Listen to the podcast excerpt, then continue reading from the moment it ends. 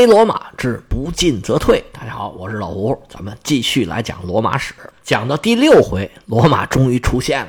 前面都是讲罗马的对手，也就是迦太基人的背景和一些现状。而罗马一出来，就贴了我们两个标题，一个是黑罗马，一个是不进则退。因为这个时候罗马碰到了一个难题，盘踞在西西里岛，离意大利半岛最近的一个城就是墨西拿。这个地方的马莫丁人，因为遭到了叙拉古的反击，围城围了好几年，他们就想啊，把这个城献给罗马人。这个时候，罗马人要是接受这个城，就相当于是跟马莫丁人妥协了。跟墨西拿一起的这些马莫丁人，曾经在海峡对面的意大利守着一个叫雷吉乌姆的要塞。这雷吉乌姆被打下来了，罗马人把这些战俘全都给杀了。他们如果跟墨西拿的马莫丁人妥协，就在道义上吃了亏了。讲起来肯定没有那么理直气壮。而且，如果罗马占领墨西拿，就要直接面对迦太基，原来这个缓冲地带就没有了。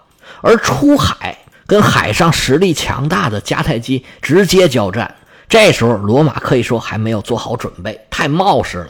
但是如果不要让迦太基占了墨西拿，不仅罗马的贸易上立马就会被迦太基把脖子给卡住，而且安全上也受了巨大的威胁。罗马的元老院权衡再三，最后决定要。这么大一块肥肉掉到嘴边上，不吃不像话呀！道义，哎呀，道义又算啥？值几个钱呢？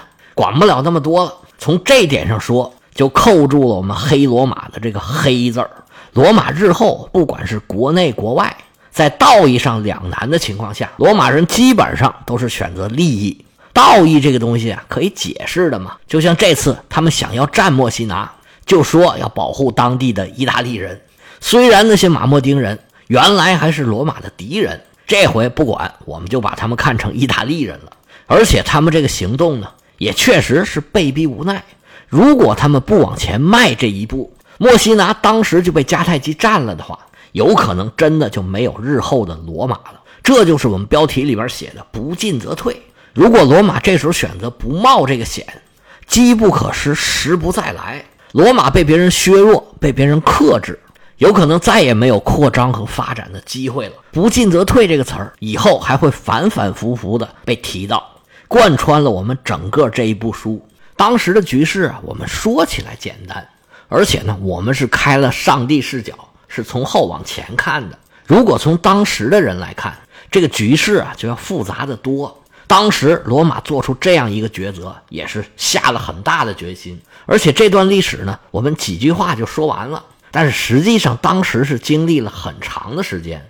罗马在意大利半岛上那时候只能算是称霸，但是反对他们的力量还很大，反对他们的势力还有很多。要把罗马的力量抽出到海外，做好决战的准备，这是很不容易的。而且要做很多过细的工作，打仗可不是开玩笑。而且罗马前面的坎坎坷坷还多的是呢。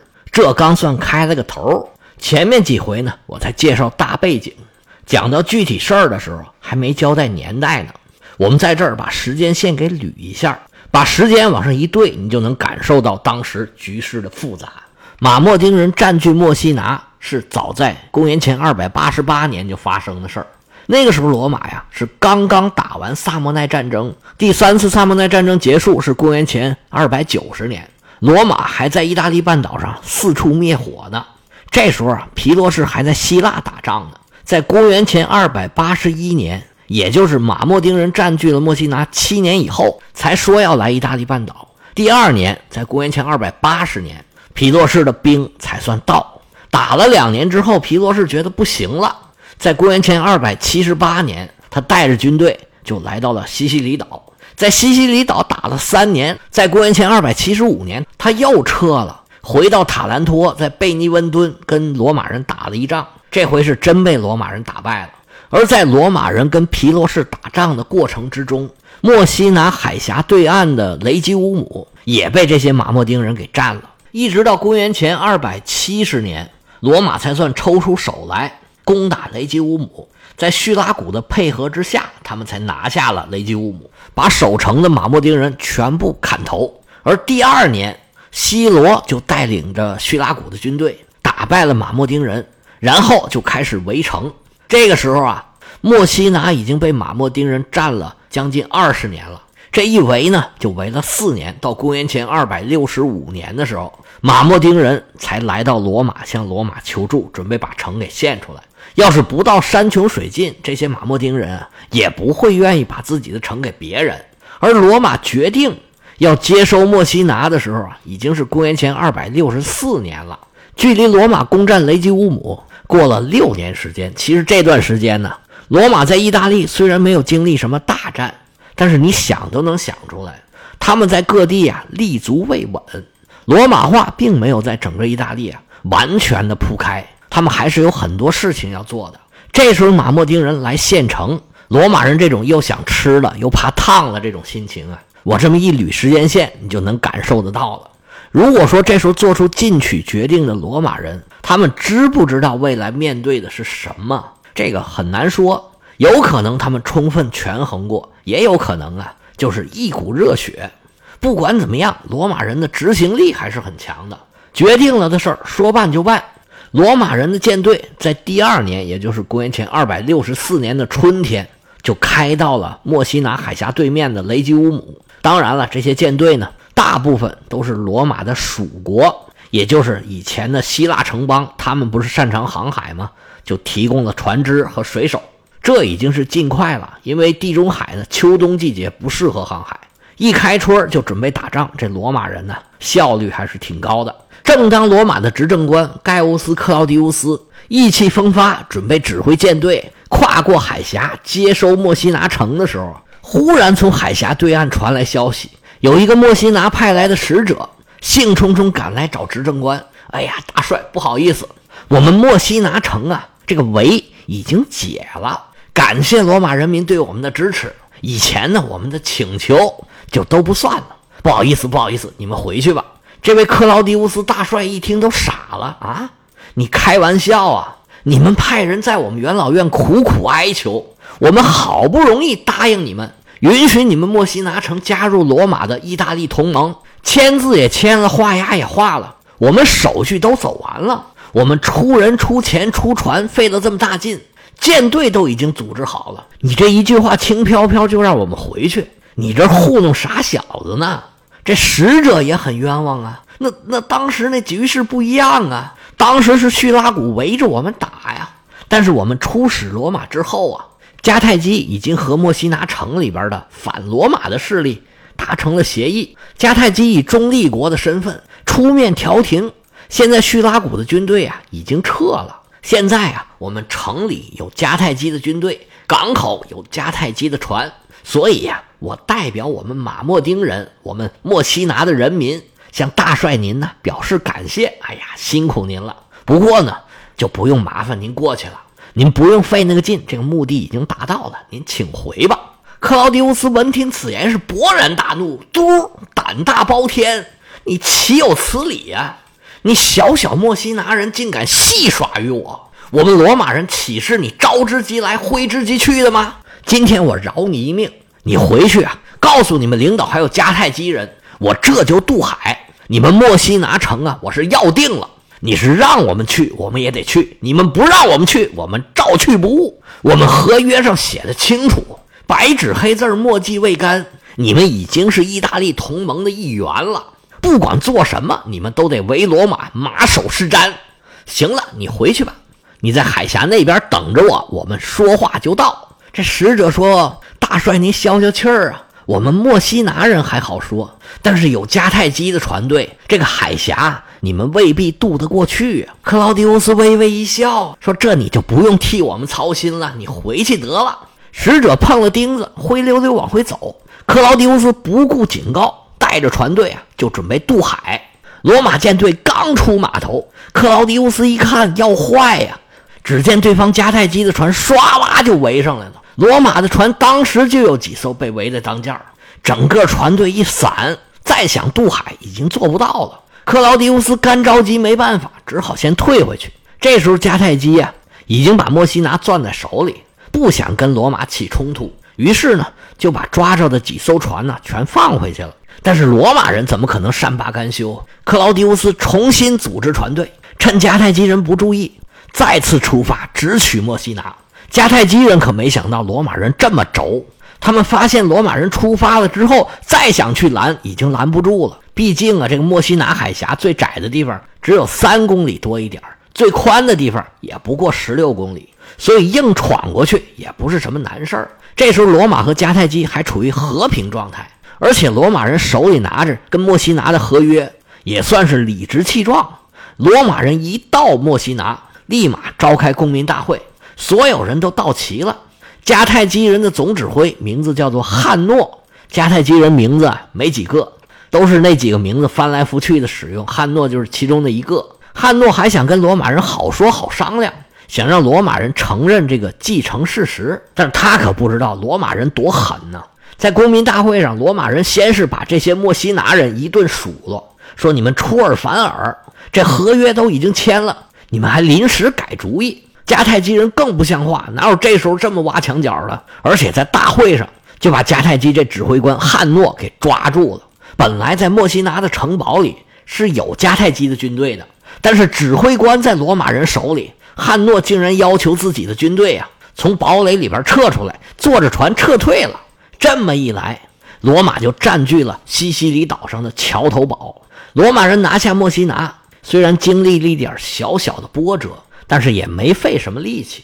但是你以为罗马就这么容易的把这块肥肉吃到嘴里了？那可就想简单了。被罗马打败的这个主帅汉诺回到迦太基，当时就被处以死刑。而且迦太基尽管不太愿意跟罗马直接发生冲突，但是罗马人现在已经怼到眼前来了，这一仗不打也不行了。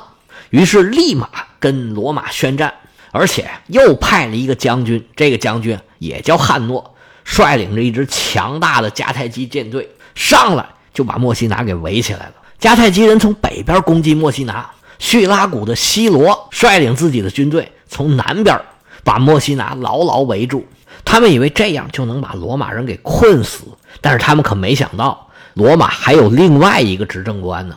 当时的同僚执政官名叫阿皮乌斯·克劳迪乌斯·考迪克斯，他率领一支舰队啊，趁着夜色偷渡海峡，迦太基舰队竟然没发现，罗马守军从城里杀出来，里应外合。把守军给杀的大败，墨西拿这回算是彻底落在罗马人手里了。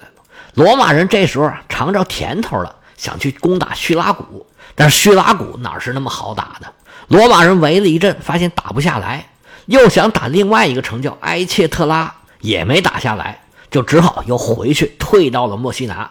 执政官留下一队守军，虽然攻城不足，但是防守是有余的。其他人都回到了意大利。罗马人这是第一次在意大利之外作战，虽然谈不上大获全胜吧，但是结果还是很令人满意的。而且更重要的是呢，罗马人打仗的时候这气势，给西西里的希腊人呢留下了特别深的印象。虽然希腊人也很能打仗，但是跟罗马人的作风不一样。罗马人这个时候啊正处在上升期，一个个心气儿都特别的高，军队啊是令行禁止，军容严整。打起仗来呀，你别管输赢，他的士气很足。而希腊军队呢，这时候啊已然是走下坡路了。很多人呢都为了谋生当了雇佣军了。像那个马莫丁人，就大部分都是希腊人。这些希腊人呢，虽然也会打仗，但是更油，更像所谓的兵痞，就没有罗马人这么单纯了。打起仗来，私心杂念那么多，战斗力啊肯定要受很大影响的。转过年来，两个罗马执政官。带着两个军团进了西西里岛，迦太基又派军队来攻打墨西拿，其中有一位执政官叫马可·瓦勒里乌斯·马克西姆斯，又把迦太基和叙拉古的联军给打败了。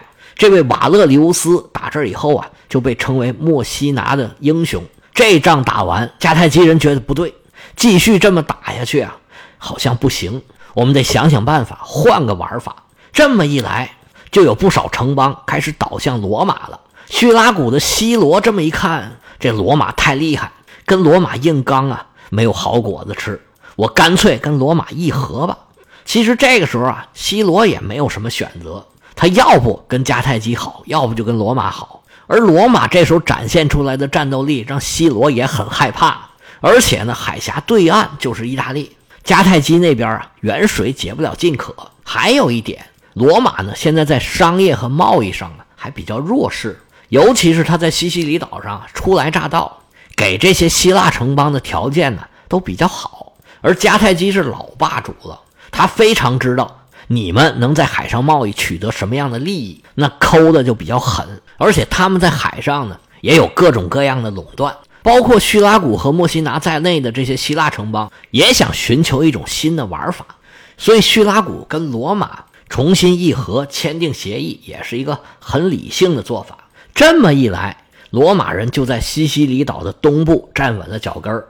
尤其是叙拉古，西罗打这以后啊，跟罗马的关系一直非常的稳定。而且西罗本人呢，能力又强，又很靠谱，给了罗马很大的支持。罗马现在可以很安全的登陆西西里岛，而且能在岛上驻军，这可就不一样了。又转过年来，也就是公元前二百六十二年，罗马人派了两个兵团上岛。他们上岛干嘛呢？那罗马军团上岛能干嘛？就是扩大自己的势力范围。他们顺着沿海一路扫荡，沿路上的城邦纷纷倒向罗马人。而有一些城邦呢，迦太基人是有在里边驻军的，这些军队呢都不敢出来，纷纷躲到了城堡里头。迦太基人一看势头不对呀。要继续这么搞下去，自己就要被赶出西西里岛了。这种情况，迦太基人肯定是接受不了的。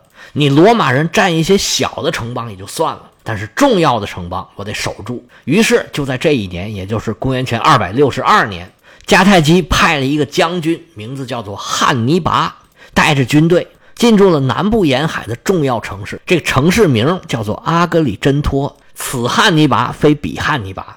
只是跟后面那位战略之父汉尼拔重名而已。我们以前说过，迦太基这些人名啊，就那么几个，翻来覆去来回用。我们这回见了两个汉诺了，汉尼拔呢也是这几个名字之一。这个人名呢就不说了，不过这个地名倒是很值得一说。哪个地名呢？就是咱们说的这个阿格里真托，西西里岛的南海岸，大致呈西北东南走向。阿格里真托呢，就在这个海岸的差不多正中间现在这个城市还叫这个名因为有很多希腊罗马时代的遗迹，所以被联合国呀列入了世界遗产名录。它是希腊人建的殖民地，不过后来呢被迦太基人给占了。这里农业很发达，物产丰富，到现在呀都是盛产柑橘和橄榄油，还有一样就是硫磺矿。到现在也是意大利硫磺的主要产地。在公元前五百多年的时候，这就建成了，一度非常的繁荣。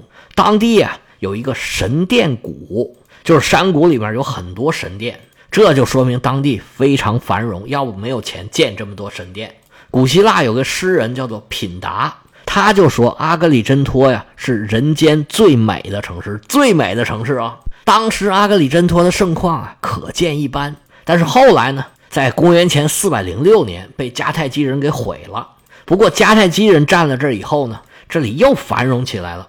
迦太基把它划入势力范围，也有一百几十年了。这里无论是地理位置还是物产都是非常重要的，所以迦太基人呢是不舍得放弃这个城市的，于是就派人来守着。那这好东西大家都想要啊，你想要守，那罗马就想攻这个城市。这个时候啊，双方已经避无可避。前面啊，罗马虽然跟迦太基有一些摩擦和冲突，但是规模都不大。但是在阿格里真托，双方算是真枪实弹的要干起来了。第一次布匿战争在阿格里真托算是正式打响了。要知道这场争夺谁胜谁负，第一次布匿战争的走向如何，我们下回接着说。